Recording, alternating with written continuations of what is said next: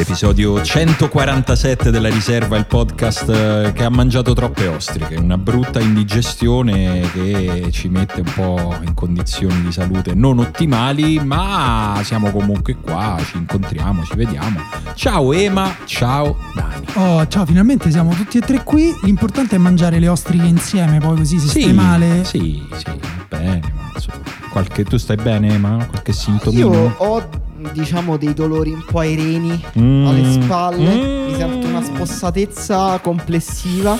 Che però mi hanno detto che di essere sintomi tipici di chi mangia troppe ostriche. Ostriche, ostriche. Guarda, a me hanno detto che ho avuto una delle cariche virali di ostriche più grandi d'Europa. Top 5? Top 5 Pazzesco. come minimo. Pazzesco. E però scusate, non, cioè, non- non sta a me, magari poi qualcuno del pubblico prima o poi ce lo fa notare, quindi tanto vale che lo dica io. Fatelo notare da solo. Cioè, ancora non c'è una donna in questo podcast. Madonna, quanti ti abbiamo fatto su- subito tanti temi tutti quanti insieme. Mettiamo in ordine? Andiamo in ordine? Oppure vogliamo lasciarli lì così poi. Lasciamo lì. No, vabbè, guarda, sui primi du- due in realtà io prima di tutto devo dire senza ipocrisia auguro il meglio a due persone anziane malate, cioè nel senso che De Laurentiis ha 71 anni, Berlusconi 80 e non so quanti, tutti e due si sono beccati.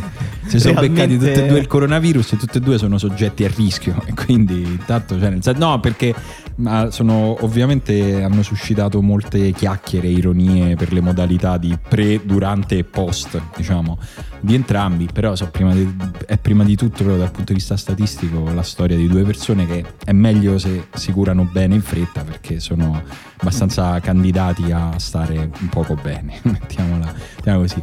La terza che sollevi tu è una storia veronese, eh? Un Allora, io ho sentito Storia mo- prima, molto italiana. prima della puntata voi parlavate di questa cosa. E tu non hai capito un non cazzo. ho capito niente, ma proprio io. e- e de- devo dire un po' avevo un po' un sollievo a essere fuori da questa polemica. Hai detto questa non la so. Questa non lo so che bello, perché ho guardato solo la serie sul Tottenham negli ultimi giorni, non ho fatto nient'altro. e quindi se voi potreste spiegarmi che cosa è successo. sì, per- prima volevo dire una cosa su quelle due persone anziane. Allora, eh, mi sono totalmente indifferenti nel bene e nel male. Al di là del bene e del male. Sì, sì. No, eh. no, a me, a me- però quello. No, perché stavo per aggiungere una cosa che Ah, potrebbe ok. essere fraintesa. Ok. Però, riten- Però. ritengo che per il paese Sì. possa non essere Formula bene. un messaggio molto positivo Sì. se eh, diciamo tra una settimana stanno di nuovo a farsi selfie Ah, senza ok. mascherina. Vero, verissimo, Eh, verissimo. mh, Non voglio dire che qualcuno ci deve lasciare le penne perché No. la gente lo prenda sul serio, perché ci hanno già lasciato le penne Troppe persone. troppe persone. Che però che qualcuno si caghi sotto Esatto. fortemente e poi magari veicoli un messaggio di cagarsi sotto, Eh, questo potrebbe essere sano. non si capisce no? perché il medico che cura Berlusconi dice no ma va tutto bene, decorso favorevole. Mm. Poi mh, le ultime notizie Berlusconi la definisce eh, la peggiore esperienza della mia vita. Adesso io voglio dire, non la conosco così bene la vita di Berlusconi, però qualche brutta esperienza ce l'avrà avuta. Mi viene in mente Mi auguro. la miniatura del Duomo in faccia, secondo me comunque non è stata piacevolissima. Cioè, secondo me lì ti caghi tanto sotto se stai per strada e uno ti comincia a spaccare la faccia con una cosa. Anche tutta la questione di Rubi, non lo so, sarà stato un brutto momento. Molto stressante. Sì, ma quel- questi che noi da fuori ci sembrano dei momenti incredibilmente stressanti per queste persone superiori in tutti i sensi sono degli incidenti di passaggio. Non so se ricordate quel finto attentato alla regina Elisabetta quando gli No. spararono co- a salve col fucile in un Non cioè, so dei- dei niente colpi di- a salve. E lei non ha battuto ciglio. Lei si è risistemata il vestito e ha continuato la parata che stava andando. Perché stava io non so questa storia e perché non ci hanno fatto Forse un l'ho film? inventata in questo momento, tu? ma se io l'avessi inventata, insomma, che grande narratore Cioè, sarebbe benissimo. A proposito di finti attentati, Sì. apro una piccola parentesi, che in realtà sono due parentesi. Allora, Che- Djokovic che, ha preso. Djokovic che ha preso con la pallata eh, la, co- la giudice di linea. Che coglione. Esatto. No, E c'è stato uno spiffero. no? Non so se lo sapete, ma Edberg, l'altro tennista, da giovane ha ucciso un giudice di No, linea. come ucciso? È ucciso, è morto. Ma che cazzo È morto. Non ci credo. Guarda, verifico. Quante storie incredibili No, che non, non conoscevi. Oggi ne abbiamo Dai, non è possibile, non un può averlo- sacco pieno e te le Io diciamo non tutte. ci credo che l'ha ucciso e questo gioca ancora a te. Io avevo sentito No, che questo... Edberg, Ed- ma Guarda, non basta che fai una piccola Dai, ricerca spaccato Edberg l'ha fatto in faccia. modo involontario. s- e- e Dai. tanti anni fa Edberg si è ritirato un tennista che non gioca più. È stato uno dei tennisti più forti della storia del tennis, nonché il più elegante, nonché il preferito di Carmelo Bene. E ha ucciso una No. persona a una pallina? Sì. No. Sì, un giudice Comunque di ha un linea. servizio Richard incredibile, Wertheim. Ma non ci credo.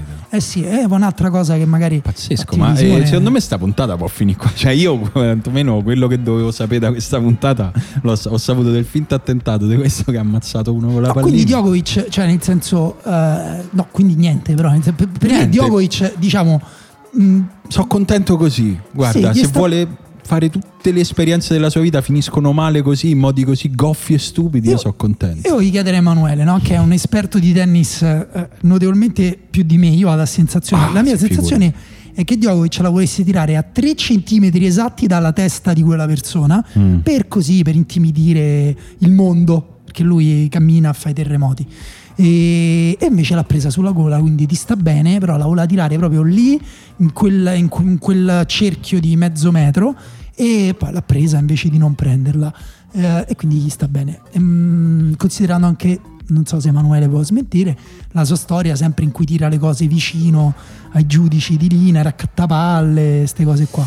Beh, lui è una persona che contiene al suo interno una quantità di violenza repressa non quantificabile con cui potrebbe dichiarare guerra a un altro paese. La sua quantità di violenza che reprime ogni partita. È un che- passo, è un passo. E ogni tanto esce fuori questo piccolo spiffero di violenza e di rabbia che lui contiene nel suo corpo. Per me voleva mh, genericamente tirarla in maniera aggressiva verso una parte in cui c'erano delle persone, degli esseri umani. E gli ha detto un po' male che l'ha ha preso proprio in gola un giudice in linea, una pallina a una certa velocità. Per me va anche detto che una parte dell'opinione pubblica italiana ha detto che la giudice di linea ha esagerato la No, sua no. reazione. Questo mi pare palesemente falso. cioè, il dolore. fa male, oh. Sì. No, ma poi hai visto come è accaduta? A- è inciampata praticamente, non è ti fa fuori male. dal controllo del suo corpo. Quindi VAR, simulazione? No, vabbè, questo per sottolineare insomma che poi si possono veramente sempre assumere le posizioni più astruse in queste cose che succedono. Djokovic si regge sempre su un filo psicologico molto molto sottile e, e ogni tanto, devo dire raramente, perché è la persona che controlla meglio le vara- variabili mentali di una partita di tennis, proprio della storia del tennis forse, però ogni tanto ha dei crolli spettacolari, cioè mm, non, non spettacolari come c'è stato adesso, però dei momenti in cui sembra semplicemente morto in campo. Eh, due o tre anni fa gli è successo che non riusciva più a vincere una partita, per esempio. E... A me piaceva tanto, penso. Era proprio a un certo punto era il mio grande amore tennistico. No, è vero ma che- senza capire, cioè proprio un amore superficiale. Vabbè, ma lui è molto qua- cambiato nel tempo, eh. cioè lui è proprio una persona cambiata che è stata, è stata cambiata dal tennis, cioè è stata cambiata da anche delle esigenze performative del tennis. No, ma poi scusa, la- tennisticamente parlando, lui cioè, durante le partite spesso è ammirevole la capacità di concentrarsi. Però qui, infatti, proprio per quello, secondo me, volo- poi chiedo, vor- per me la, la- la percentuale di volontarietà è al 75%. Dici, Nel senso, secondo so, me- no, secondo me è me- è meno. Cioè, Di- diciamo ci sono dei punti fissi in un campo da tennis, sono gli incroci delle linee, la rete, le righe, ma anche la posizione dei giudici di linea. Eh, lui, secondo dici me, se ci hai passato tutta la vita lo devi sapere. e oltretutto non parliamo- è come se lo facciamo io. Esatto, di una persona che se tu metti un bicchiere di carta all'incrocio delle linee, lui Vabbè, non lo è- prende 8 questo volte su 10. Questo non è esattamente vero, nel senso è molto difficile anche per un tennista professionista, c'è stata la challenge che lanciò Federer per esempio in cui lui aveva fatto uno spot in cui eh, era- della pasta? No, Eh, no, era un'idea tipo su Guglielmo Tell in cui lui tirava con la pallina eh, sulla testa che- di, un, di un- di un uomo che teneva sopra un barattolo. Eh, e poi le altre persone hanno cominciato a scimmiottare, cioè gli altri tennisti hanno replicato questa cosa. In realtà nessuno ci riusciva, cioè quella cosa era stata un po' costruita in pubblicità.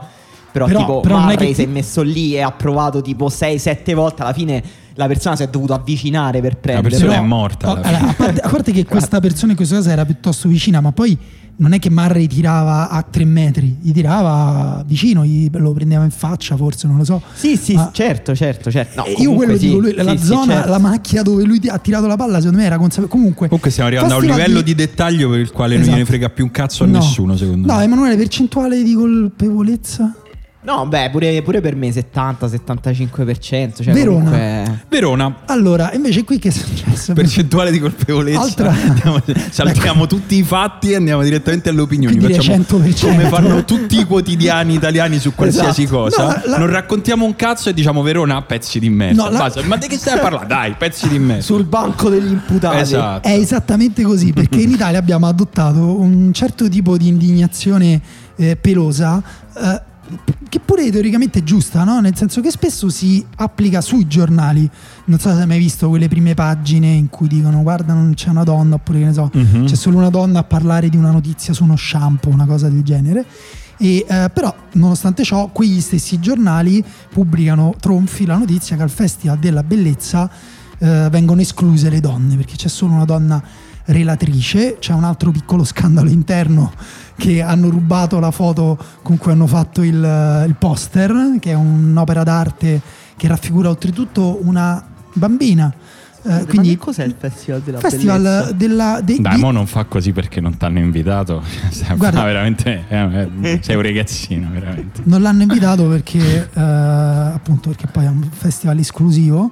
Eh, Eros e Bellezza era l'edizione del 2020, quindi l'immagine oltretutto di una bambina è particolarmente inappropriata. Intanto l'hanno cambiata. Sto certo, sulla pagina. Li ha sputtanati la- l'autrice No, americana. no. Allora ti dico la, la- la loro Vai. versione perché noi siamo comunque informazione che- di quel tipo lì. Eh, siamo dispiaciuti di dover modificare l'immagine del festival a causa di un'incomprensione. Quindi non sono dispiaciuti di aver rubato, ma di aver modificato. Esatto, di un'incomprensione sull'utilizzo di quella che ci ha accompagnati per lungo tempo con l'autorizzazione avuta dal rappresentante italiano dell'artista. Ah, È un'incomprensione, cioè nel senso se chi sarà noi sto adesso rappresentante italiano? Se noi adesso in questa, non lo so, in questa puntata della riserva invece delle musiche bellissime di Delphi mettiamo, non so, apriamo con una canzone dei Pink Floyd e poi Pink Floyd ci fanno un culo così. Noi diciamo ragazzi, ma è un'incomprensione col vostro rappresentante italiano che è questo signore che sta qua fuori passato. al Pigneto che ci ha detto mettila, mettila, vai, tanto, ma come va?" In realtà il vero scandalo appunto è questo sull'assenza di, di donne. E, ehm, Un festival con invitati solo uomini. una, c'è una relatrice Jasmine eh, Trinca. Jasmine Trinca. Jasmine Trinca. Basta. Eh, credo cercate se vedi se trovi anche questo tipo di scuse del festival della bellezza si- mh, che a un certo punto hanno provato a dire eh però l'abbiamo organizzato con mille difficoltà durante la pandemia Mhm. eh, abbiamo cercato delle donne però eh, non se la sono sentita in questo contesto che non ho Mhm. capito in che senso e, eh, e poi aggiunge anche quella persona che adesso non ricordo chi era che però in generale hanno avuto proprio difficoltà a trovare delle intellettuali donne abbastanza famose, abbastanza brave da parlare a 2000 persone. Sembra un classico caso di toppa peggio del buco. Cioè, nel senso, il, il sottotesto di questa cosa è non siamo noi che non vogliamo invitare le donne, è che purtroppo le donne sono molto spesso stupide e quindi è stato difficile trovarne intelligenti. Mi sembra questo il messaggio che ci lanciano. Cioè, c'è un, anche scorrendo questi, questi ospiti che ci sono, diciamo, mi Dillo, sembra che dillo. Non siano proprio giovanissimi, diciamo. Non di primo pelo, mi vuoi dire? Non proprio. Eh, me li Diciamo, vuoi dire? Pupi Avati. Eh, vabbè, Pupi, grande. Eh, Baricco, Mogol, Edoardo Bernato. Ah, poi tutti sinceri progressisti, sento. Filippo Daverio che, sa- cioè, Eh, che, che- che ci dispiace Sì. insomma Ci dispiace eh, per alcune cose. beh insomma come divulgatore di, di- di arte e cultura era un grande divulgatore secondo me persona- è anche una persona elegante Una persona capace a fare il suo Quando non, mestiere. doveva Molto, parlare, quando non doveva parlare di sud o di politica. no vabbè politicamente era discutibile Però- Gianni Morandi Grande Gianni. Umberto Galimberti Mhm. eh.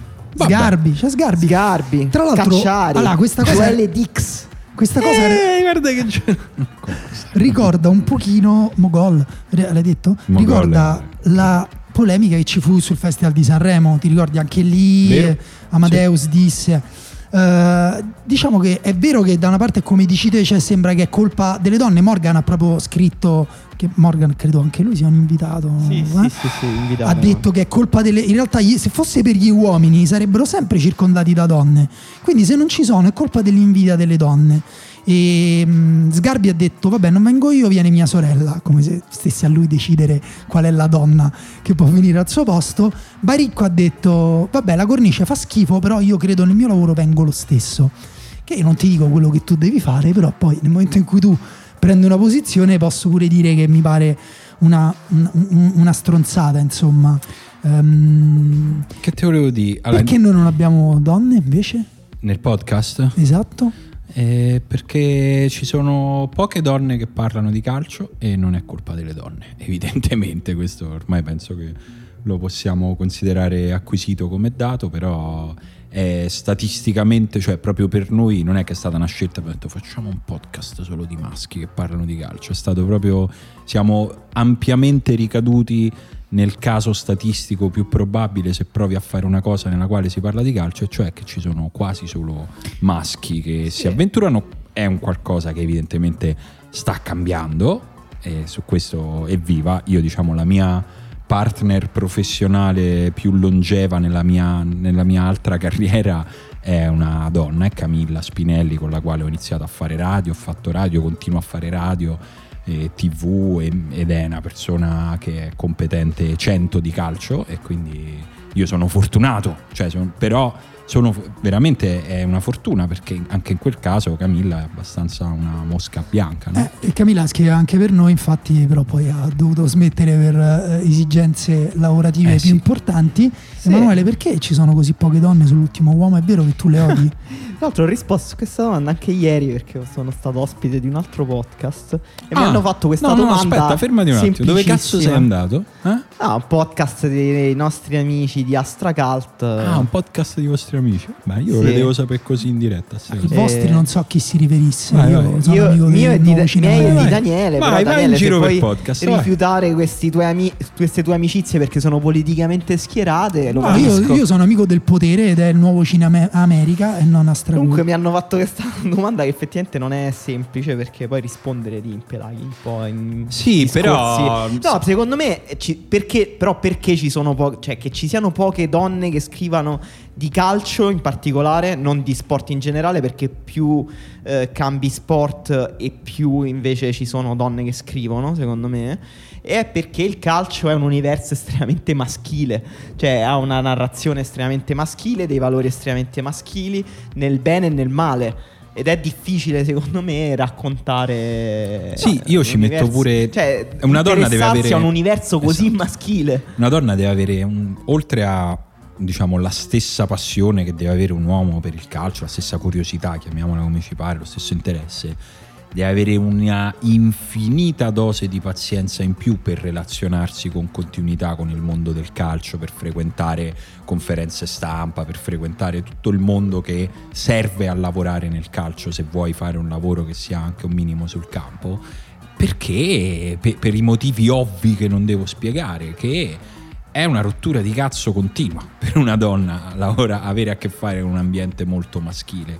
E quindi io mh, te- tendo a pensare che questa sia una cosa che possa aver scoraggiato e che possa aver concorso a creare poi questa statistica co- così- nel- nella quale ci sono così poche donne che lavorano nel calcio e quelle che ci sono in alcuni casi vengono scelte anche con criteri e funzioni che sono diversi da quello del puro talento o del puro, eh, della pura capacità di scrittura, nel senso che vediamo che ci sono eh, showgirl, soubrette o eh, donne che fanno un percorso professionale molto netto e che poi a un certo punto deviano e lo portano nel racconto del calcio. È legittimo, non mi piace, non sono d'accordo, non è una cosa che mi fa impazzire, mh, però a maggior ragione una donna la metto in un altro modo. Un uomo brutto e una donna brutta non hanno le stesse possibilità Eh, no. di, di raccon- di- di riuscire a lavorare nel mondo del calcio. Una donna brutta ne ha di meno. questo è ancora Ma 2020. io devo- vorrei vederla, una donna brutta che presenta una trasmissione calcistica, cioè nel senso non Esatto. ho mai questo visto era Ilari- volevo- mi stavo impelagando per dire una cosa molto Ilaria semplice. D'Amico, ma anche eh, Diletta Leotta, secondo me c'è una professionalizzazione in corso, cioè nel senso ehm, indipendentemente da- da- dalle origini con cui mh, si sono presentate al mestiere, però è vero che le possibilità alla base sono così poche che scoraggiano evi- evidentemente noi. Io una cosa seria sull'ultimo uomo la, la- la voglio dire è che ehm, è, è difficile per noi anche eh, cercarle e trovarle e non riceviamo quasi eh, mai delle proposte.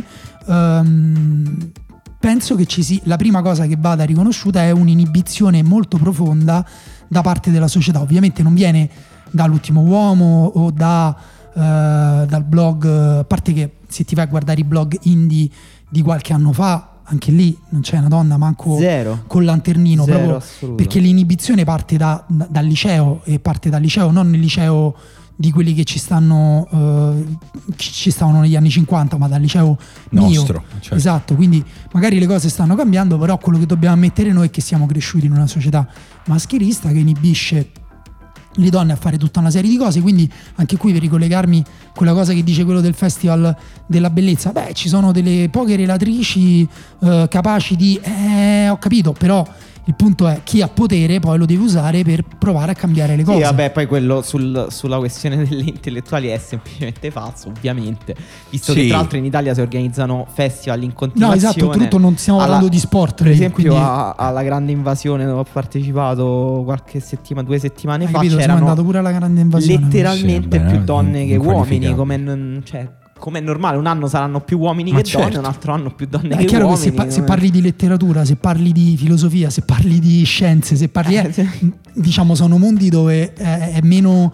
Oddio, anche lì ci stanno dei problemi. In letteratura, No, no, ma mondo certo. letterario editoriale non è così scontata la, la parità di genere.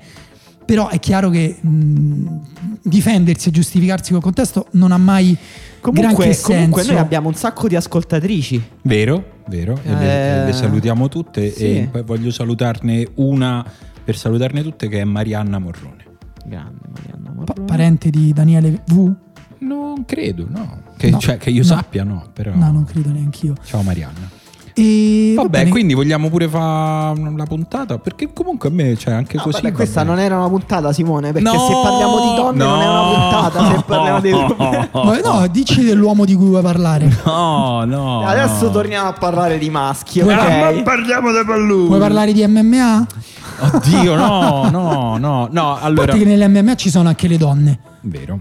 È vero, è uno degli sport. Anzi. eh, No, non so se che- sono pronto adesso per... Allora, ehm, non ce la faccio. La storia... no, ma non, de- non a parlare dell'MMA, però veramente non riesco a parlare del- del- dell'omicidio di Willy Monteiro Duarte senza piangere. Cioè, proprio è una cosa che mi... Sì, ma infatti non c'entra. Le due cose secondo me Eh, non, però non c'entrano. il discorso cazzo. evidentemente viene dalla cronaca e quindi da lì e questa storia mi ha distrutto e non, non- veramente e soprattutto non sento di avere un contributo da dare su quello, è proprio è solo in questo momento è un dolore così grande che proprio non, non riesco a non saprei da dove prenderlo e posso solo dire che, che sono co- contento del fatto che in tanti stiano cercando di ricordare questo ragazzo in un modo degno. Basta, non, ho- no- non mi viene altro. Dopodiché sappiamo che invece in tanti hanno iniziato ad attaccarsi a questo fatto di cronaca per andare da tutt'altra parte. Sì, ma le- appunto le- le- l'MMA è anche solo una delle cose no, che è stata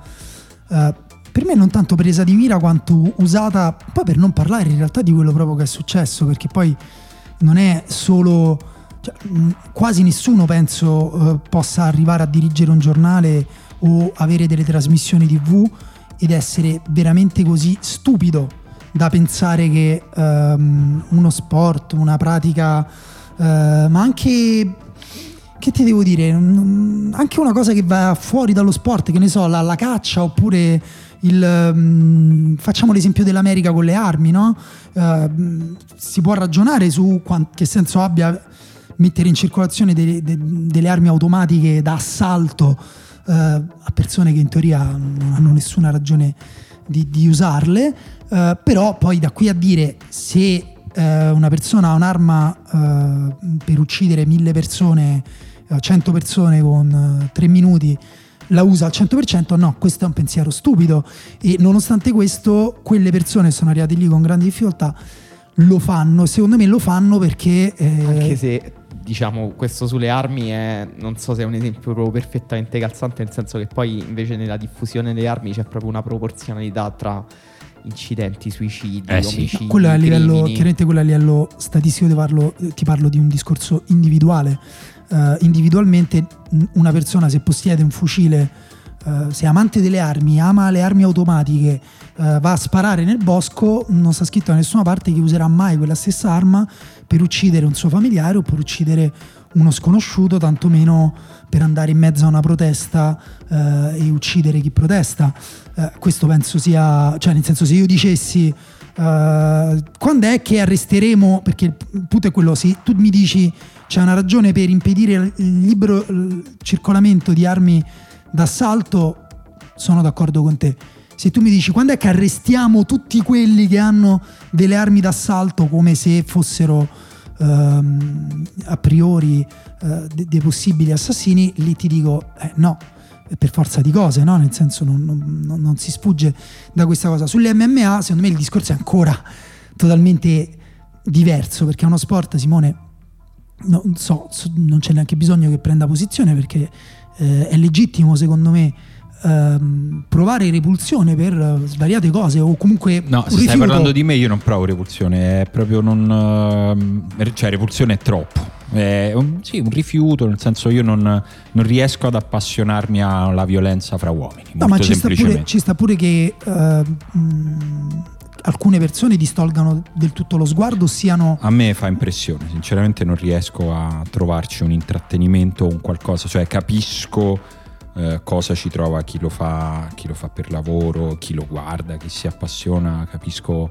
eh, che capisco da dove viene, quindi non c'è un giudizio, è proprio che non, io non riesco, non riesco, ci ho provato, non, a me fa, a, spesso ha fatto impressione anche la box, cioè è troppo, non lo sostengo quel confronto fra corpi umani, ho sempre paura che si rompano e non ce la faccio, mi viene l'ansia. Eh. Ma questa è una, è una posizione non legittima, di più, è una posizione tra l'altro oggettivamente di maggioranza perché le MMA, ma così come la box, sono sport eh, di nicchia o quasi.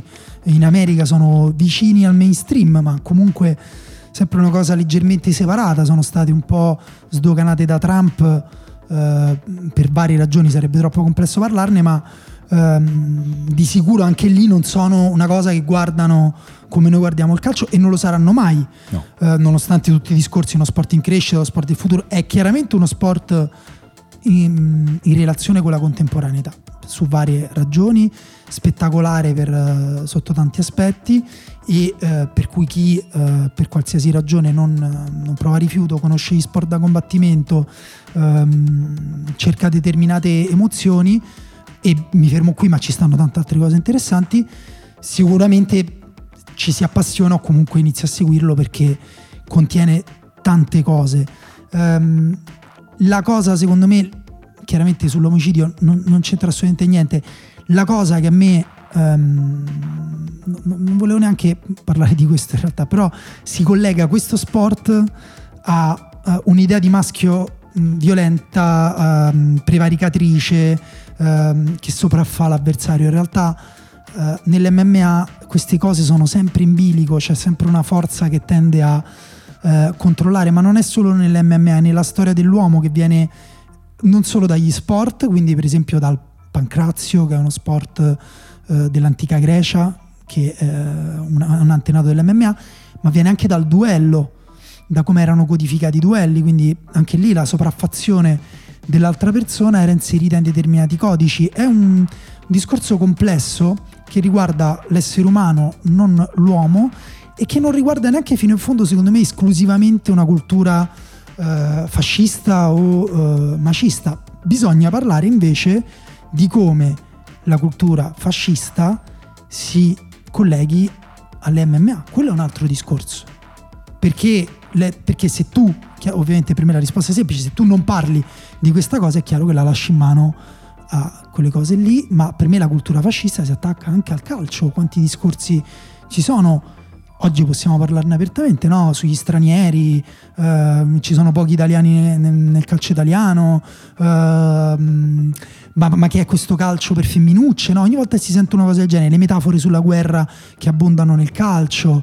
Eh, tutto quello è una cultura militarista, sì, fascista. Sì, eh, sì, a me sembra che anche gli analisti, insomma, che hanno fatto notare, i giornalisti hanno fatto notare una relazione fra la violenza eh, degli assassini e le MMA siano mm, come dire, eh, esprimono un, un, tic secondo me nel, nel, giornalismo italiano che è il tentativo di questa analisi sociologica spicciola che eh, spesso è anche un tentativo di non essere scontati, trovare sempre l'angolo un po' fintamente intellettuale perché magari dire che quelli erano dei fascisti invece ti rende banale, ti rende prima repubblica, ti rende un po' più vecchio nella tua analisi, mentre invece parlare delle arti marziali miste ti posiziona in maniera più sofisticata no, apparentemente. Poi in realtà non è vero perché in realtà Giannini che ha, che ha fatto questa eh, considerazione il, direttore, stato, il direttore, della stampa si è beccato parecchie, parecchie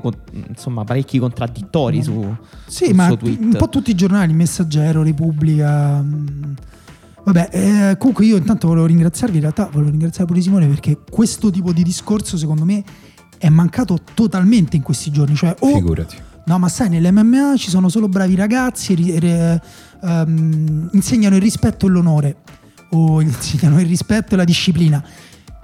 Va bene, però non è quello il punto, il punto è non è per tutti, può non piacere, eh, puoi provare anche un rifiuto morale, non solo emotivo per quella cosa là. Puoi dire per me l'uomo che alza le mani su un altro uomo è sbagliato in generale ed è poco etico per me. Per esempio io penso che come legge di vita ormai pratica non ho mai alzato le mani su un altro essere umano, al limite eh, ho discusso animatamente, ma spero di arrivare in fondo ai miei giorni senza mai dover ricorrere a quella cosa perché secondo me disumanizza, ma disumanizza me, non quella persona. Figura di ammazzare un'altra persona quanto svuota chiunque di quello che è.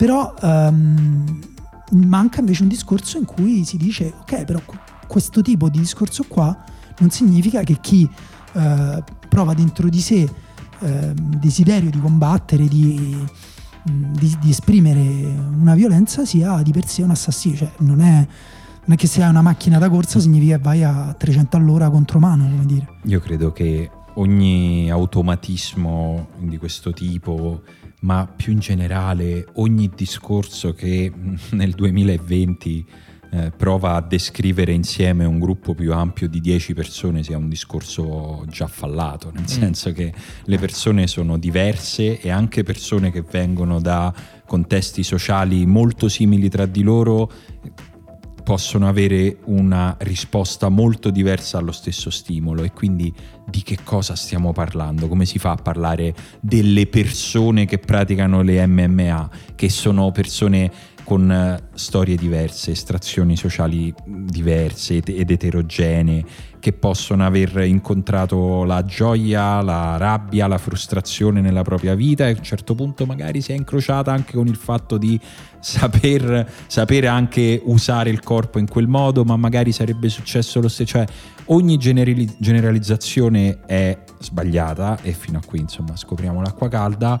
Le generalizzazioni applicate e usate come le stanno usando in questi giorni sono soprattutto per quanto mi riguarda, per la mia sensibilità, una mancanza di rispetto nei confronti della vittima, perché si continua a parlare enormemente eh, dei, dei, di quelli che sono i presunti eh, carnefici e quindi per continuare a stare sul cattivo che è un racconto più avvincente poi ci si mettono sopra tanti livelli in questo caso sono le arti marziali altre volte sono state altre cose ma è sempre un modo pornografico di raccontare il dolore e che non ha quasi nessuna forma di rispetto per chi quel dolore lo subisce, continua a subirlo e lo subirà per il resto della propria vita, che sono le persone eh, che erano vicine a questo ragazzo, la famiglia, gli amici. Quindi tu, veramente è un sì, discorso que- che fa schifo da tantissimi In questo caso, secondo me, si può parlare proprio di una comunità, perché se è una cosa sì. che ha toccato così tante persone, ma addirittura oltre la comunità di Colleferro, insomma, io ho visto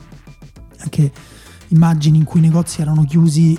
Eh, per Willy. Sì. Eh, quindi è chiaro che è una cosa che tocca, però nel momento in cui tocca a tutti è proprio lì che devi adottare maggiore sensibilità ed evitare le sparate. Poi la cosa interessante è che eh, si può generalizzare su tutti, poi se c'è un singolo individuo, invece no, lì bisogna arrivare a qualsiasi ultima giustificazione, quindi anche uno che sequestra in mare delle persone, poi se una persona gli, gli, gli strappa una collanina diventa un attentato terroristico da difendere da, scusa, da respingere senza se senza ma non è che uno si merita ogni tanto che ne so una pizza in faccia No. No, mai. Vabbè, calcio, calcio, dai, che è quasi ora di chiudere. calcio femminile di chiudere la puntata. No, no, calcio femminile non ho, non ho granché da, da- da dire perché ho visto poche ma come ieri è finito il mondiale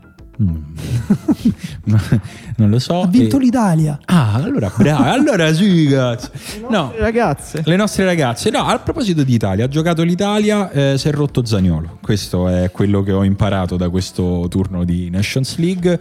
Un dolore terribile dal punto di vista calcistico, stavolta fortunatamente, però una botta tremenda che mi sembra anche abbastanza trasversale, cioè a parte, a parte gli idioti, a parte quelli che so- comunque c'è gente che riesce a godere del fatto che Zagnolo si sia fatto Anche a male farci meme. due volte e vabbè però purtroppo lì veramente la vita eh, non so cioè nel senso descrivi da solo la tua vita se fai quella cosa ma, e quindi non ci interessa descriverla meglio però proprio un dispiacere di tutti è stata una cosa terribile pure qua poi si è, si è aperto il panel di ortopedici che una volta ogni 3-4 anni si ricordano di avere una laurea e dicono ma certo che si è rotto il crociato perché pa, pa, pa, pa, pa, pa, pa, pa, pa, pa.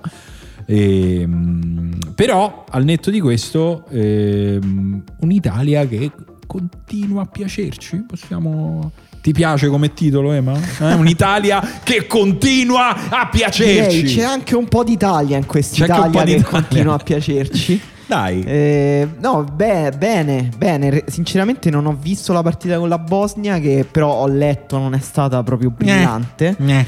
E hai visto quella giusta fra le due mettiamola Ho così. visto quella con l'Olanda in cui non mi è sem- Cioè, allora, va detto una cosa, io ho visto alcune partite, non ho visto Mhm. tantissime partite, però ho visto alcune partite Mhm. e va detto che queste partite non andavano giocate, cioè mi sembra che i calciatori non erano in condizioni di disputare delle partite agonistiche in cui comunque vesti la maglia na- della nazionale e la Nations League non conta niente, ho capito, sono d'accordo, però questi giocatori è evidente che ci tengono, ma non Erano erano, veramente i, lo- i loro corpi non Sì. erano in grado di sostenere queste partite.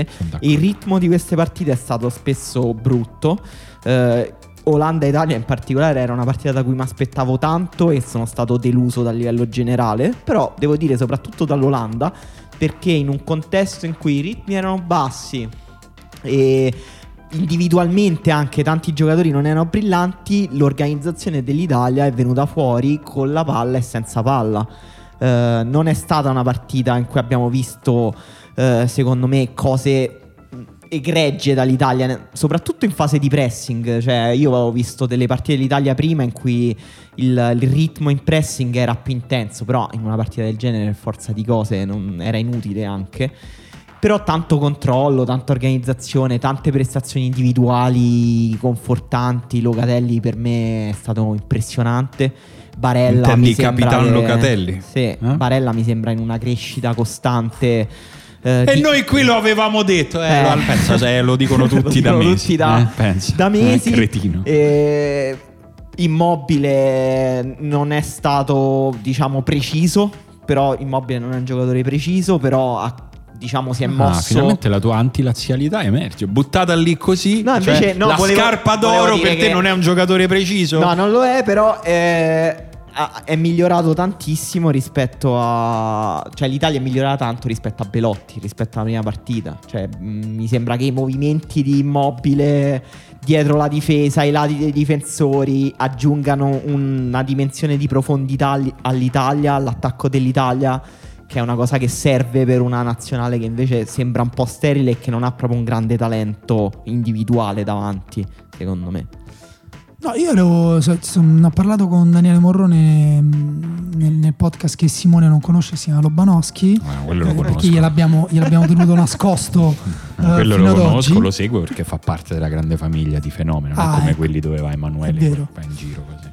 E quindi ero curioso di sapere le vostre opinioni. No, io sono mm, piuttosto d'accordo con, con Emanuele su, sull'imprecisione generale della, mm, degli attaccanti perché in estrema sintesi in Italia si allena una fase d'attacco molto rapida e, mm, e preferibilmente da giocarsi in transizione, quindi poi alla fine non, non abbiamo a parte insigne giocatori che possono rallentare. Paradossalmente Immobile è diventato negli anni un giocatore che ogni tanto decide lui di mm, o venire incontro eh, e partecipare al gioco anche con un'insistenza eh, a volte secondo me proprio sbagliata, cioè in alcune situazioni l'ho visto venire incontro e gli dice ma vai in profondità perché la difesa dell'Olanda stava con la linea altissima, altre volte invece ci si trovava, per, esempio faceva un taglio esterno come ha detto Emanuele, eh, però riceveva una palla quasi ingiocabile e, e quindi... Qui era uno contro uno i difensori dell'Olanda. Sì, spalle alla porta, spalle a tutto, quindi tornava indietro, però appunto quello è un lavoro prezioso che Immobile ha imparato a fare e, e quindi per ora è una bella squadra, istintiva, quando le cose vanno bene segna un gol stupendo come quello di Barella, quando le cose non vanno bene non fa in tiro in porta. Però diciamo che a me è piaciuto molto Insigne con l'Olanda. Anche a me. Cioè, mi sembra Beh, che quella fascia lì è stata proprio bella. Cioè, Sì, proprio è, è la cosa evidentemente che ha funzionato di più in tutta la partita, direi. Non so se siete d'accordo. Spinazzola sembrava Benissimo. Marcelo, cioè ha fatto una partita impressionante a livello atletico anche impressionante. di Spinazzola non, no- non so se si può fare un qualcosa di specifico per gli ultimi 20 metri, però fino a lì Sì. va tutto bene, poi 20 metri sia in attacco che in difesa. Sì, lui E- fa parte di questi giocatori che hanno una concezione un po' rugbistica del No, campo. però in cui sinceramente in questa partita a me la cosa che mi ha stupito invece è che l'ho visto un po' più lucido anche. di- Sì, ha messo un paio di cross interessanti. Anche Sì. i palloni bassi, anche la- l'azione del gol nasce da una sua palla recuperata in modo un po' rocambolesco, una palla di prima che lui dà con una specie di volée. Cioè è, è evidentemente un giocatore in forma e però Sì, insomma, sì, non era lui. nell'azione, in una delle, forse nell'azione del gol. Sì. Nell'azione del gol di Barella, lui dà una palla di prima al volo. Note- beh, che effettivamente notevole. non da lui neanche. Ah, è evidentemente un giocatore che è in uno stato di forma importante, sì, insomma, è anche un po' in fiducia. Meno male perché è un giocatore che ha avuto un sacco di infortuni, quindi vederlo così fa pure, fa pure E piacere. invece a proposito di infortuni abbiamo un po' sorvolato la drammaticità non solo romanista, secondo me il fatto che lui si sia fatto male ehm, durante una partita della nazionale ha possibilmente toccato anche altri tifosi perché comunque Sì, forse sì. eh, quello è un momento in cui io cioè, partecipo del talento di Insigne, partecipo del talento di Chiesa, in quel momento so che è qualcosa che mi riguarda. E Il talento di Zaniolo è un talento che è, è fuori scala, secondo me, rispetto ai, ai suoi pari età. Ehm, sto pensando, non mi vengono in mente grandissime eccezioni. Eh, ci sono giocatori del cui talento appunto l'ho appena nominato, Chiesa, Barella. Dio Barella forse adesso è un giocatore più, più completo. Però il talento di Zaniolo era così prorompente, unico, particolare, ehm, autosufficiente. Eh, lui aveva quella, quell'espressività anche sopra le righe, no? che magari eh, a noi romani piace particolarmente, però voglio dire, un giocatore, un, un ragazzo con le palle non in senso macista, ma in senso eh, espressivo, cioè uno mm, bold, a tutto tondo, che Sì, dentro e fuori sì. dal campo, che si deve fermare per proprio per una cosa totalmente indipendente da lui. Sì, Eh, indipendente anche dagli altri, nel senso non, non è, No, non è c'è stato un stato infortunio niente. traumatico, Sì. è proprio un, un corpo che, che- che si è rotto. E la cosa che mi fa peggio pensare in questo momento è che al di là di se tornerà a giocare allo stesso livello, Speriamo. eh, con, le stesse, comunque lui adesso a questo punto avrà perso, perderà altri nove mesi Sì, alla eh, fine sarà stato più di un anno, un anno diventerà quasi un anno e mezzo. in un momento cruciale perché hai visto come è cresciuto Certo. Barella in un anno eh, all'Inter. Sì, sì. Quindi è quella la cosa più, Ma più sai, io la cosa che penso è che anche se Zagnolo dovesse tornare e continuare a crescere e diventare fortissimo, e noi comunque resteremo per sempre con il dubbio che avremmo potuto vedere di più. Cioè, noi già adesso è, è difficile che, che, potremo vedere Zagnolo come sarebbe stato senza. E in ogni caso, anche se lui avrà una carriera scintillante, non avremo mai la controprova e ci resterà sempre il dubbio. Ma in quel caso, questo insomma è la migliore delle ipotesi, no? che comunque lui continui la sua crescita dopo questa doppia interruzione. Eh, ci sono precedenti di tutti e due i tipi eh, c'è gente che dopo un crociato ha iniziato una parabola discendente, c'è gente che dopo due crociati ha continuato invece carriere importanti. In questi giorni ovviamente è stato citato tanto Ancelotti, eh, lì dipende anche molto da come sono fatti i corpi. E secondo me si è parlato tantissimo a sproposito, eh, ma un principio eh, che secondo me invece è solido e vale ed è un principio che ti dicono tutte le persone che in qualche modo lavorano con il corpo umano è che avere una muscolatura importante non è una cosa che penalizza i legamenti, ma è una cosa che in teoria protegge. protegge certo. Quindi ogni volta che sentite un discorso che inizia con bah certo tutti quei muscoli così, sapete che potete anche scartarlo quel discorso. Ed è comunque, scusa Emma, chiudo, è un campo nel quale i luminari, gli esperti, gente che lavora da decenni in questo campo non sa darti una risposta certa e quindi secondo me bisognerebbe accettarla questa cosa che non c'è una risposta certa. Poi ognuno si può fare un'idea, si possono fare ipotesi, però mh, su, ce- su, certi temi e su certi fatti bisogna rassegnarsi al fatto che non siamo in grado di, di avere una spiegazione che sia necessariamente esaustiva. No, io spero che, che Zaniolo non, non, diventi uno dei what if della nazionale italiana degli ultimi anni, perché ogni volta che negli ultimi anni è arrivato un talento generazionale che, su, attorno a cui potevi davvero costruire una squadra, non, non dico che Zaniolo era sicuramente quel tipo di giocatore, però prometteva di esserlo, era comunque il talento, cioè in una squadra che fatica a produrre talenti offensivi, i migliori giocatori sono comunque giocatori centrocampisti soprattutto, adesso centrocampisti, difensori, bastoni penso, però fatichiamo tantissimo a creare talenti offensivi.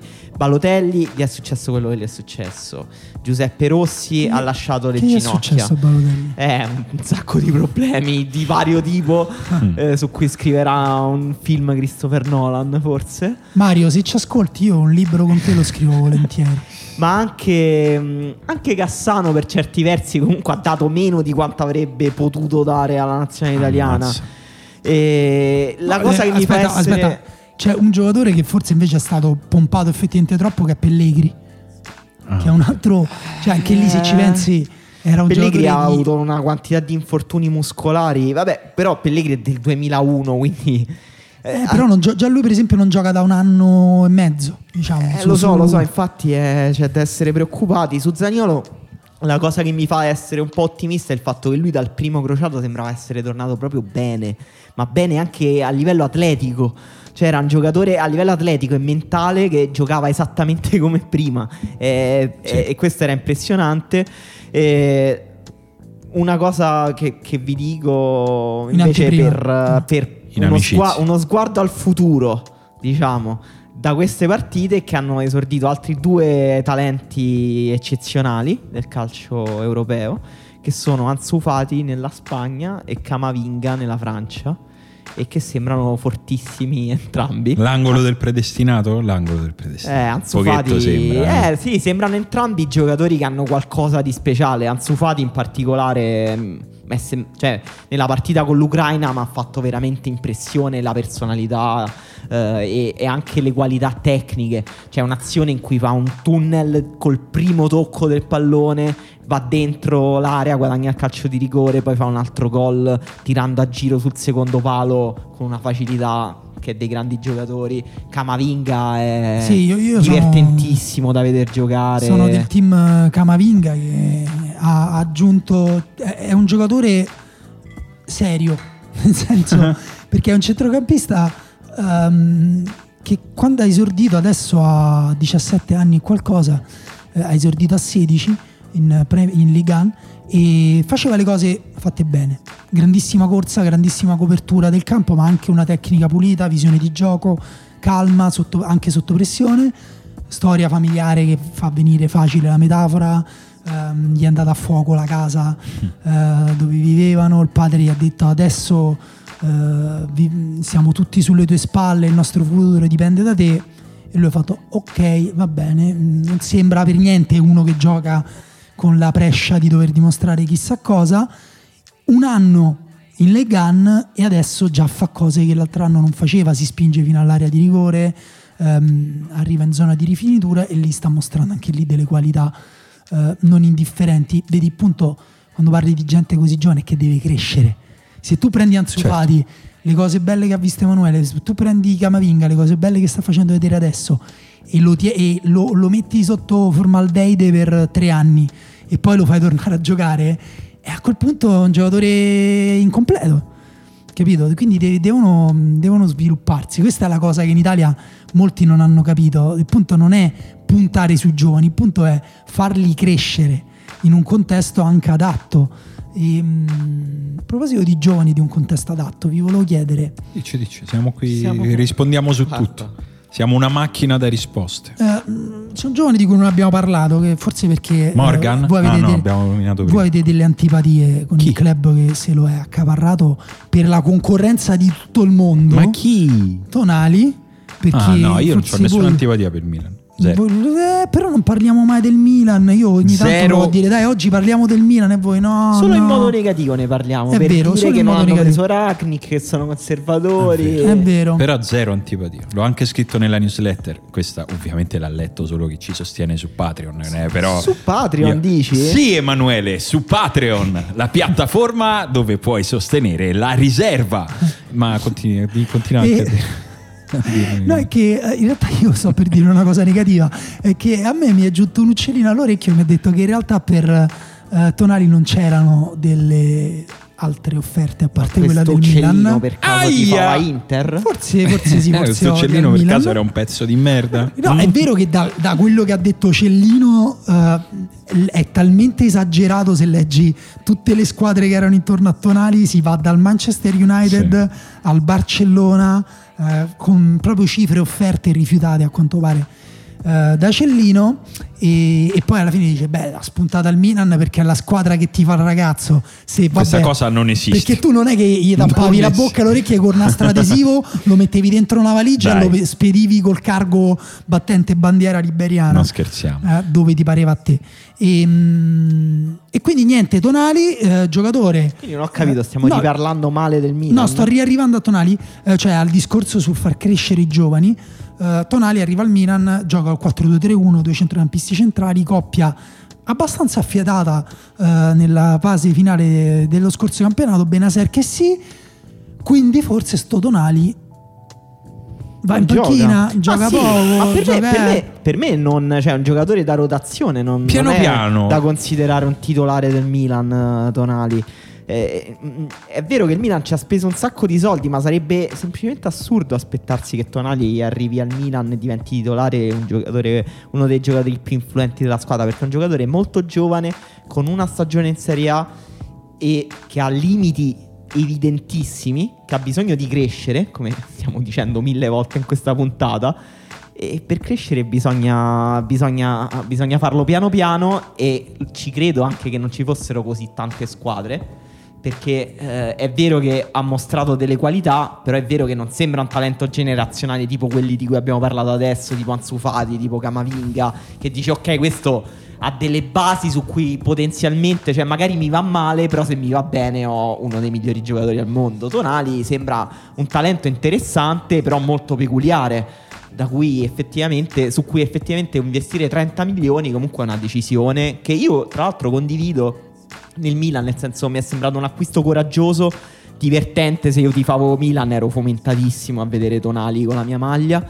Eh, però ci credo che non ci fossero tutte queste squadre a voler fare questo investimento coraggioso. sì, a voler fare un'asta più che Eh. altro, no? Magari è un giocatore che evidentemente può interessare tanti, però siamo comunque in un mercato nel quale ragazzi Eh, non esatto. c'è una lira e quindi probabilmente un anno fa Tonali veramente sarebbe andato via a 10 milioni in più e forse da un'altra parte. Quest'anno il Milan ha deciso di fare un azzardo perché spendere questi soldi in questo mercato è un azzardo, ma secondo me è un azzardo che sarà ripagato e il fatto che possa anche non giocare sempre da subito mi sembra solo un valore aggiunto per lui e per la squadra. Se pensi che eh, l'anno scorso a un certo punto anche Barella ha avuto e che partiva da era molto più pronto per il salto, secondo me, Barella, ma anche lui ha avuto qualche partita no? nella quale dicevamo, vabbè, diamogli tempo, è l'Inter. Quindi mi No, sembra no, un'operazione t- tutto giusto. Infatti il dargli tempo è una parte della crescita, poi bisogna capire se però giocherà, abba- giocherà abbastanza da, da crescere. Barella, non dimentichiamoci che è diventato titolare dell'Inter anche per una serie di infortuni. Sì. Tra l'altro anche lui ha compreso il suo, eh, che hanno tartassato il, il centrocampo dell'Inter.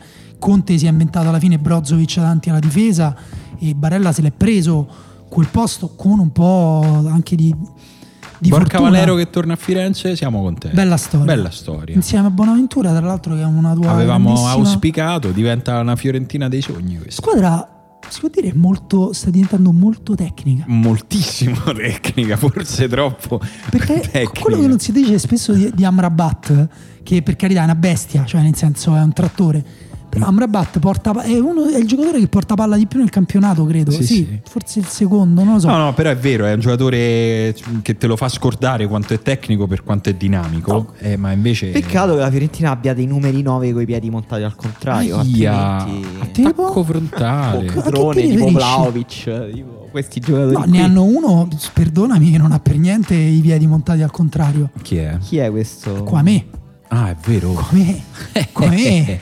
È ma vero, quanti è giocatori c'ha la Fiorentina? Eh, ma che cazzo ci deve fare? Ma che squadrone c'ha la Fiorentina? Ma non gioca manco le Siamo coppe. pronti a vedere una Fiorentina Ma datecene posto? No, uno. Siamo pronti a vedere la Fiorentina di De Rossi a gennaio. ecco, già più che al, che al quarto posto. Sì, qua me è tornato al crociato, vediamo come starà. eh. Madonna. già mo- tornato dal è crociato tornato, l'altro anno, è eh, bello. Dattene una calmata. Sta già carico, se È se lo tornato, è tornato, ha giocato, ha giocato, ha E giocato. poi No, ha giocato però eh, Sta ha, ha facendo- giocato poco, ha giocato facendo anche molta panca, No, quindi sì, vediamo, perché però- qua me per me al 100% è uno dei Allora- attaccanti migliori della Serie A. Guarda, dico un- un- un'opinione poco condivisibile. Io non capisco, forse l'ho già detto, però. Io non capisco perché Cutrone gioca in Serie A. Dai! Io non capisco c'ha questa cuore, Dani, c'ha Ma non lo cuore. capisco quando lo vedo giocare. No, no, a me piace, a me Cutrone piace. No, non lo vorrei nella mia un squadra. Mi piace a casa degli altri. Come Cioè- i bambini simpatici ma che rompono il cazzo.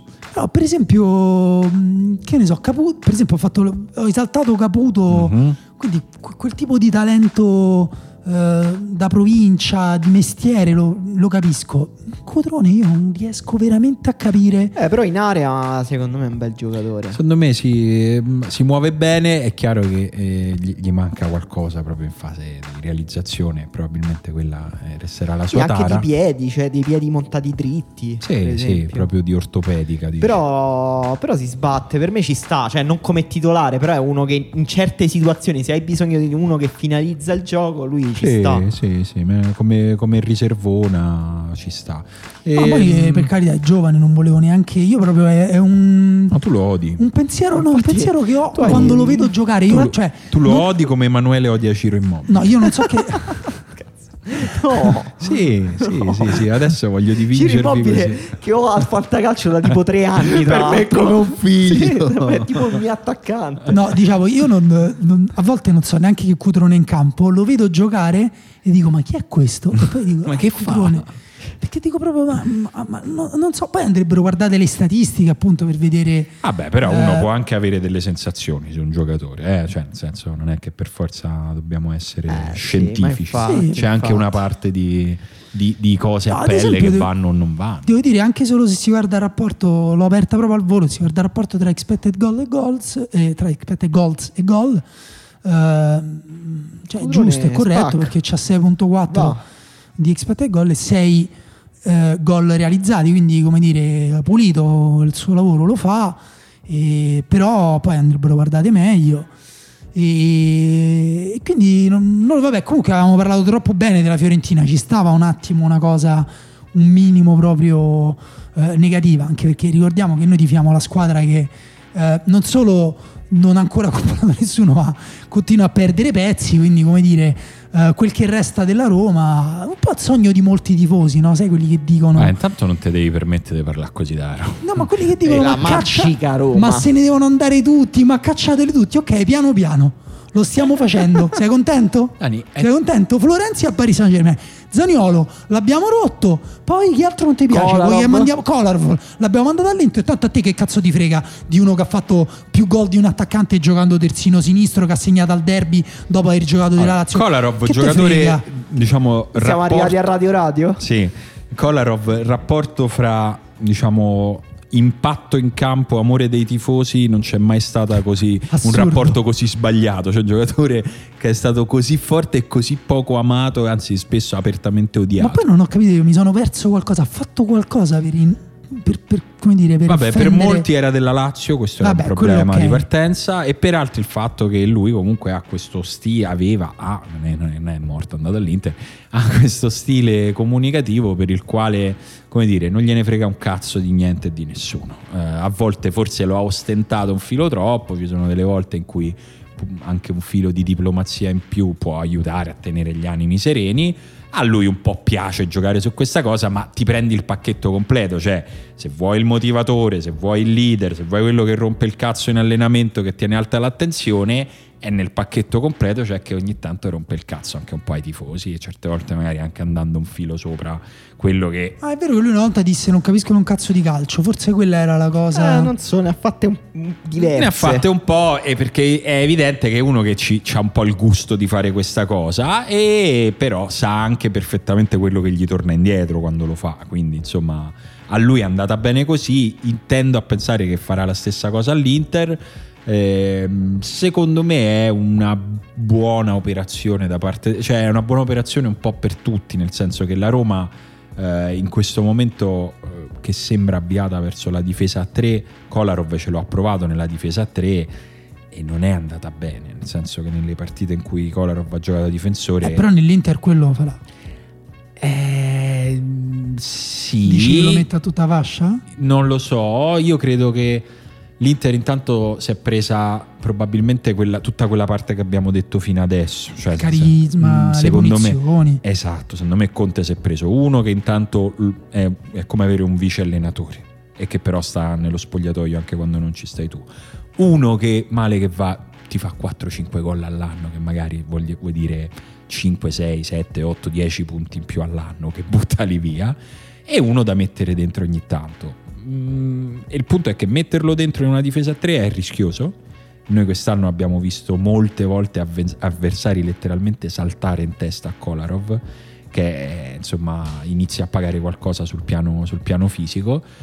Ehm, devi essere bravo a gestirlo arrivato a questo punto della sua carriera, però sicuramente è un giocatore che ancora ha da dare e capisco perché una squadra anche molto forte lo, lo possa volere. Capisco pure che la Roma, che in questo momento ha un imperativo che è quello di snellire un monte ingaggi, decida di sacrificare un giocatore che ha un ingaggio forte e che può non essere più un titolare in una squadra di- di- di- che mira ad andare in E Champions. per l'Inter secondo voi è una, cioè, una buona presa? Secondo me sì, perché l'Inter ha un po' meno problemi di- sugli ingaggi, può decidere di dare ah, 3 milioni all'anno a uno che non è un titolare, insomma, secondo me si sono un po' venute incontro a una serie di esigenze. Sì, ci può, ci può stare, ci può stare. Non, non- sono... Ah, Madonna, Emanuele non gliene fregava un cazzo questo discorso. Kolarov? Guarda, Proprio ha detto sì, ci No, può no, no, qualcosa. no, no, in realtà, no, in realtà mi interessa, mi interessa vedere proprio, sono molto curioso di vedere come lo userà Conte. Secondo me Kolarov difensivamente ha sofferto quest'anno meno giocando a tre in difesa nonostante fosse il suo ruolo che da terzino. Secondo me da terzino era più esposto e effettivamente lui ha, soprattutto nell'ultimo paio di stagioni, dei problemi a, eh, proprio di errori, di errori decisivi, di quelli che ti fanno perdere, perché Kolarov ti porta tanti punti con le punizioni, però ti porta anche tanti Perché, punti perché mi sembra persi. che abbiamo già fatto questo discorso esattamente con queste parole? Non L'abbiamo lo so, fatto non fuori lo so. onda? L'abbiamo fatto in un'altra puntata? Non lo so, però, però può dare tanto. eh, Innanzitutto nella difesa a 3 mi è sembrato a suo agio e può dare tanto a Conte nella costruzione dal basso. E comunque, Eh, quello lo sì. sappiamo, è, l'as- è l'unico aspetto che interessa a Conte quasi nel gioco del calcio. Quindi questo mi sembra Vediamo, interessante. Non lo so. Che vogliamo fare Volete, vole- adesso? volete un aggiornamento sulle statistiche di Cutrone? Perché Io ti ho visto che stavi a guardare qualcosa. Dico, ma che sta Ma guardando? lei sta scrivendo un articolo su Cutrone per Esce domani. adesso, Sì, esce, no. è quasi pronto. Ho dato un'occhiata alla statistica di FBRF, che è un sito tra l'altro nuovo, cioè più o meno nuovo, quindi chi non lo conosce può segnarselo, fbref.com. Ok. Proprio così che ehm, ha le statistiche di eh, Statsbomb, che è un sito insomma, che le raccoglie anche, quindi sono proprio loro originali, hanno una- un indice, quindi un insieme di più statistiche che dà un numero che si chiama SCA, che è il contributo ai tiri della squadra, quindi può essere i suoi tiri, eh, oppure eh, le azioni mh, che portano eh, a un tiro. E, no, scusa, non sono i suoi tiri ovviamente, sono le azioni che portano Mhm. a un tiro e eh, se guardi le statistiche, cioè questo, questo dato di Cotrone è diciamo sotto il 2, appena sotto mm, 1.93 a partita, eh, ogni 90 minuti anzi per essere precisi. E ehm, se guardi gli altri giocatori della Serie A, io l'ho confrontato con Simeone, che è quello che alla Fiorentina lo superava, era su 2.42, al Cagliari malissimo, 1.29, quindi molto molto poco il suo contributo alla squadra, perché di Crutone si dice no, che è anche il contributo alla squadra che Eh, soprattutto È senza importante. palla è uno che si sbatte, mi sembra. Sì, però poi a un certo punto mh, se fai tutto senza palla statisticamente sei un giocatore invisibile, quindi eh sì, esatto. eh, magari questo tipo di questa parte qui resta un po' fuori, però poi il contributo di anche attaccanti finalizzatori a- a- al gioco di squadra un minimo si deve esprimere anche in passaggi, in falli subiti e questo tipo di cose qua. Eh, però se andiamo a guardare altri giocatori come Petagna, che non, non mi pare che Petagna sia in lizza per il pallone d'oro o la scarpa d'oro, eh, comunque Petagna invece va sul 2,52 Eh, beh, Petagna è uno è un grande regista offensivo. molto più alto. Prendiamo Immobile, Immobile mostruoso, Immobile nelle sue stagioni migliori è andato a tre, eh, ha contribuito per 3.78 a mm, ogni 90 minuti.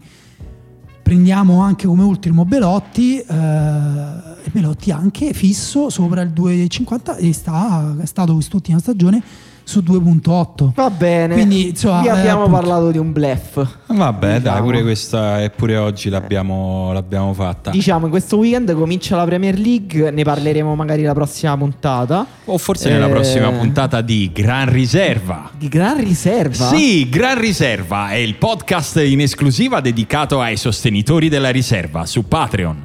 E quindi niente, Quindi se siete appassionati di Premier League forse dovrete iscrivervi per la prossima puntata. Eh, forse, Forse sì. dovete pensare quest'anno mi seguo la Premier perché sarà una stagione entusiasmante e mi iscrivo a Gran Riserva. Esatto, Gran Riserva. Perché mi che- prepareranno benissimo a questa Beh, stagione. Un pochino, un pochino sì, dai. Senti, eh, abbiamo, abbiamo fatto una domanda di quelle alle quali vi piace rispondere, eh? quelle che vi solleticano un po'. Cioè gli abbiamo chiesto se ci leggono in bagno, se ci ascoltano in bagno. No, abbiamo chiesto tette o culo. Questa oggi ha voluto Culisti o tettisti? Esatto, oggi ha voluto fare un po' il bomberone Emanuele. è Come abbiamo parlato tutta della cosa Eh lo so, eh lo so, però poi comunque è un pubblico che dobbiamo è vero, tenerci. È eh, vero che in un certo senso non è detto, perché altrimenti lì più che femminismo andiamo su tematiche LGBTQ, non è che possiamo pensare che tette e culo sia una domanda solo per uomini. Assolutamente Sarebbe no. molto scorretto. Assolutamente no, era, era per dire una domanda superficiale, non una domanda solo per, per uomini. Oddio, superficiale, stiamo- possiamo neanche dire che il corpo delle donne è quel tipo di... eh, att- allora che vogliamo ridurla a degli oggetti, superficiali Eh, come Dani, degli oggetti, stavi dicendo Simone? Vai, per favore. Allora, quale giocatore vi piacerebbe comprare in astratto in questo calciomercato per la vostra squadra? Risposte che siano un misto di sogno e realtà. Eh? Sì, a me pare molto più sul sogno. questo. Eh vabbè, infatti è un pezzo di merda Emanuele, cioè, si sa, gli piace, queste sono proprio le formulazioni sue, quelle no, che gli piace Ah, scusate, ho studiato giurisprudenza. si vede, si vede. Guarda che bella risposta ha dato Oi Lai Digan Maimun. Che non so, che ha questo acca- burner account solo per commentare e arrivare al momento in cui io leggevo il suo nome. Che dice Jacob Mkhitaryan ventenni nella Roma. È vero Eh, quanto sarebbe bello. Madonna. Quanto erano fighi quando erano giovani. Jacob giocava al Wolfsburg, Mkhitaryan al Borussia Dortmund. Erano tipo i miei giocatori preferiti. Quando vedevo il punto sulla Bundesliga di Edoardo Grassi Bellissimo. e c'era Diego che segnava con questi tigri da 66 metri. Dicevo, cazzo, cioè, ce l'avessimo noi un giocatore così.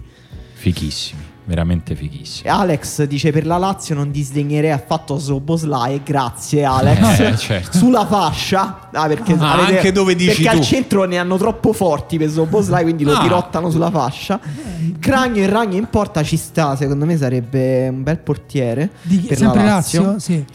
Da Beh, buon nostalgico, però questo è interessante, dato che ormai Zarate si avvia alla fine della carriera, sogno un romantico quanto inutile ritorno di Felippetto Anderson. Secondo me non inutile, non è andato Zero così. inutile. Col No, ma tra 3-5-2 l'altro, non c'entra niente, ma qui si parla di emozioni, ma... Ma perché ha non giocato è pure vero proprio per 3-5-2 niente. largo a destra, se ricordo bene, con Simone Inzaghi. Sì, ma poi appunto lo puoi mettere tranquillamente come seconda punta e... Lui è Vabbè. andato bene comunque quest'anno in Premier, Sì, abbastanza. Sì, sì. Filippo invece anche qui non capisco. Mason Mount al Verona come rifinitore al posto di Verre che non mi ha convinto. Allora, se Mason Mount al Verona al posto ma dei, uno qualsiasi degli undici. Cioè proprio non, non è che devi sostituire Verre con ehm, con Mason Mount. Invece Tommaso Nac- Naccari, eh, lo salutiamo, è finalmente l'anno giusto per rivedere dopo 13 anni un giocatore di Serie A vincere il pallone d'oro. Gabby Gol torna a casa. la, la fissa eterna di Tommaso Naccari. E- Finché gioca Gabby Gol? Angelo fa la lista della spesa per la Juve. Eh, grande premio GAC anche per lui. Giorginio Locatelli, Spinazzola coming back. Questo è interessante Bello, perché bello, l'affezione degli Juventini per Spinazzola è eterna. Per quella questa. singola partita per la giocata. singola Con l'Atletico partita Madrid. sì, giocata con l'Atletico. Rashford Camavinga. Vabbè, Beh, vabbè. Senti, Prepariamo questi 600 milioni di euro. Io non so in che ordine state leggendo i commenti, quindi vado un po' così, a volo d'uccello. Giuseppe dice Bale all'Inter. Beh, Bello. Carino, Ah, carino. però, però Solo? dai, secondo te Vabbè, non sanno letteralmente No, però come le- levarselo dalle palle. al Real Però Madrid. secondo voi, se a Conte dicessero oggi ti prendiamo Bale, te lo prendi due anni di contratto, te lo prendi o non te lo prendi, Conte che dice? Certo, che se lo 100%. Te lo prende? Conte prende tutti, tutti. Cioè, Soprattutto se hanno 30 anni. esatto, Il- e lui sta lì, no? Il punto è Sì. cosa è diventato Bale in questo periodo in cui non giocava e in che ruolo decide lui di giocare nel, nel modulo di Conte, perché non sono così sicuro che sia disposto a fare esattamente tutto quello che gli si dica.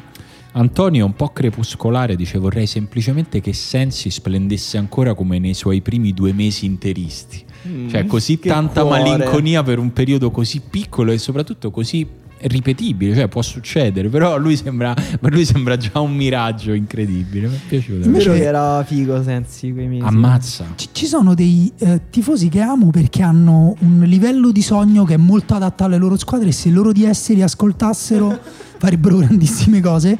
Vero. Tipo Matteo dice Raja Nainggolan al Torino. per completare un centrocampo rivoluzionato dall'acquisto di Linetti e probabilmente anche uno fra Biglia e Vesino. Bello, bello. E ci sono, allora, leggo quello di Leonardo che è quello di molti Juventini, ci sono molti Pogba. Devo dire... Pogback. Eh sì, gli Juventini il cuore un po' gli- ce l'hanno lasciato. Molto in equilibrio tra sogno e realtà questo. Eh sì, sì. eh, non so, in questo mercato credo che sia solo sogno. Eh, in sì. generale, però, la Juve, insomma, voglio dire, ha preso Cristiano Ronaldo, quindi cioè, da lì in poi è, è tutta in discesa, cioè ci puoi provare un po' con tutti. Ecco. E Nicolas eh, dice un funambolo in grado di spaccare le difese in due con la sua velocità per il mio Beijing One. Grande Nicolas, tornaci a trovare appena puoi. Magari facciamo finire. Sì, magari dopo i vaccini, Esatto. eh, Nicolas. Appena puoi. Così. No, perché ci siamo cagati un po' sotto l'ultima volta che ci siamo incontrati, non per colpa tua, eh. No, per colpa delle, Figura, della eh, situazione. sì. Filippo scrive tutto maiuscolo: Federico Chiesa Milan, sto male. Ci sta. piace. Sai che Chiesa pure io se arrivasse alla Roma io sarei tipo... No, oh. posso dire che Mm. Chiesa era l'acquisto che avrebbe dovuto fare il Milan? Lì a destra, per come Eh, gioca pure Pioli. mia, è vero, con Pioli Perfetto, con avrebbe- Rebic a sinistra che finisce dentro e fa la seconda punta e Ibra dentro, vince il campionato. il problema è che lì hanno fi- Semplicemente. il problema è che lì hanno fissato un prezzo che mi sembra un po'. Ma non so vere queste cose, ancora che credi a queste non cose. so vero, ma lui sempre lì sta. Ma e è- quindi è la pigrizia di non fare neanche una telefonata. Gliel'ha fatta una telefonata al Milan, alla Fiorentina. Ma invece Nikhil che vuole Gonzalo Higuain accanto a Belotti nel Torino. Brutto. No, triste. Brutto, no? No, poi anche contrario proprio a tutte le leggi tra squadre. Triste, triste. Invece Thomas Müller all'Inter di Conte sarebbe bello, però l'Inter deve poter giocare in 12. Simone dice un mix di cattiveria agonistica che non avrebbe, agonistica che non avrebbe pietà per nessuno. È vero che forse Conte lo potrebbe far diventare ancora più cinico. Senti Benedetto Greco che è poeta che dice scambio secco Cristante Iniesta con il Vissel Kobe e ci godiamo l'ultimo anno dell'illusionista che gioca da fermo e comunque domina il Eh, campionato. bello, Pedro, Iniesta, Dzeko, Mkhitaryan, grande Sì, squadra. me lo prendo, me lo prendo Pazzesco. al 100%. Invece Filippo, guarda che chiamata hipster che fa Lucas Klosterman al posto di Calabria come terzino destro. Beh, te credo. Bello. È in treno Klosterman. Invece Giuseppe pure fa una chiamata che secondo me la Juventus dovrebbe prendere seriamente in considerazione, dice Firmino alla Juventus. Eh. Perfetto come partner Eh, d'attacco grazie. di Ronaldo Va- e Di Bala. va- va- vai, vai a prendere proprio. Però le pare che il Liverpool sia alla ricerca di grandissimi giocatori in attacco, quindi vorrebbero vendere Sadio Mané e magari tu li convinci Fai guarda, lui no, Mané. lui esatto. tienilo. Invece, Ti do, che ne so, chi può dare? Ti do, ci do Gonzalo Higuain. guarda, c'ho uno che ha fatto un- tantissimi gol in Devi Serie A. vedere solo i video dell'anno dai 36 gol. Esatto. Si chiama El Pipita. Allora, a parte che Higuain per giocare come eh, collante tra Mané e Salah forse lo potrebbe fare. Mm, Non può più fare. E Fabio lo abbracciamo perché è un tifoso del Palermo che rivorrebbe la coppia Amauri Santana. Madonna. Quindi ti abbracciamo forte. E Federico dice Messi al Torino va bene. Gabriele dice per Simone Di Maria al posto di Falco nel Lecce immaginario di ancora Liverani. Eh. C'è Ruben che dice Lazovic alla Lazio che eredita per osmosi la fascia di capitano da Lulic. Mi piace questa cosa. Un altro acquisto in chiave Lazio di Tommaso che dice il Mudo Vasquez alla Lazio mi farebbe malissimo al cuore. Perché amo i giocatori lenti e tecnici che fanno Veronica in mezzo al campo e anche perché se manca Luis Alberto lo sostituirebbe Akpa Akpro. Francesco Che, fa- tra- che prossimamente su Gazzetta saranno due giocatori diversi. Sì, sì, fa ormai è un grande due, due chiamate secondo me sotto il, il livello d'aspettativa di Conte all'Inter. Cioè una forse leggermente sotto, l'altra vabbè, lol. Vorrei che arrivasse Giroud all'Inter, il calciatore con più gol di tacco all'attivo. In alternativo, se Giroud costa troppo per fare panchina, non credo, propongo di comprare Cyril Terò, suo sosia che mi sembrava molto forte, lo avrei davvero voluto all'Inter quando giocava all'Udinese. Guarda, c'ho in comune anch'io questa fissa per Terò. Non so come non abbia fatto una carriera all'altezza del suo talento. Sai Uno che di quei finalizzatori di grande classe, Terò. Eh. Ho avuto, ho avuto una lunga proprio una lunga fascinazione per Terò. Anche te. Tanto, tantissimo. L'ho sempre preso al fantacalcio per sublimare il fatto che non lo prendeva la Roma. E Leo dice Petriccione alla Dea di modo che possa imparare da Freuler e Deron l'arte di essere tosti, avere la faccia da culo e correre come matti. E Leonardo gli risponde perché rovinarlo così? Mi piace, questa è proprio la guerra dei mondi, in due righe con grande educazione, però bello, mi è piaciuto questo, questo scambio. Eh, Higuain a parametro zero al Frosinone, sto in fissa, bello, mi piace subito. Higuain in ciociaria è proprio un- diventa un... No, ecco, lì ti- ritorno a tifare per Higuain. Si Beh, prende una certo. squadra per la salvezza, tipo Vabbè, per la certo. scappa d'oro Higuain. Ma- Eugenio scherzi. chiama Zaic al Bologna? No, dai. No, secondo me no. Strano. No. Sebastiano dice riprendere Kovacic all'Inter nella prima stagione mi aveva fatto sognare con quelle vorticose progressioni palla al piede. Un giocatore stranissimo che vorrei vedere valorizzato nelle sue stranezze anziché costantemente normalizzato. Bella Io osservazione. ce n'ho uno per chiudere se volete. Vai. Andrea Alberto dice Daniele Manusia davanti alla difesa, tutto in caps lock. Ma di quale squadra? Qualsiasi. Ah, così, vabbè, Qualsiasi, però tu almeno... non te lo prenderesti. No. Tu c'hai perché tu c'hai avuto Giuseppe Torcè, che non è un nostro ascoltatore, nessuno conosce, che effettivamente non glielo tolgo il posto a Giuseppe Torcè. Sai che Daniele Ma Manusiana Secondo me potete coesistere. Al Sì, posto sì. di Brozovic nell'Inter eh, non sarebbe così male. Guarda, Palle verticali sulle punte di Daniele. Da- dall'uscita, prende palla dal difensore, palla subito di prima in verticale sulle punte. Mamma mia, io a Lukaku vi faccio fare 55 gol in campionato. Sì, con Lukaku che dice Daniele is a fantastic player. You always give me the ball in the penalty box. Ne posso aggiungere un altro che ho letto adesso che secondo me ci sta tantissimo ed è ovviamente improponibile, non succederà mai. Thomas Müller all'Inter di Conte. Un Eh, mix- sì, l'avevamo. Sì, l'avevamo letto. Ah, a- scusate, mi ero Eh, distratto. però pazzesco, sì. Vabbè, con Thomas Muller vince la Champions.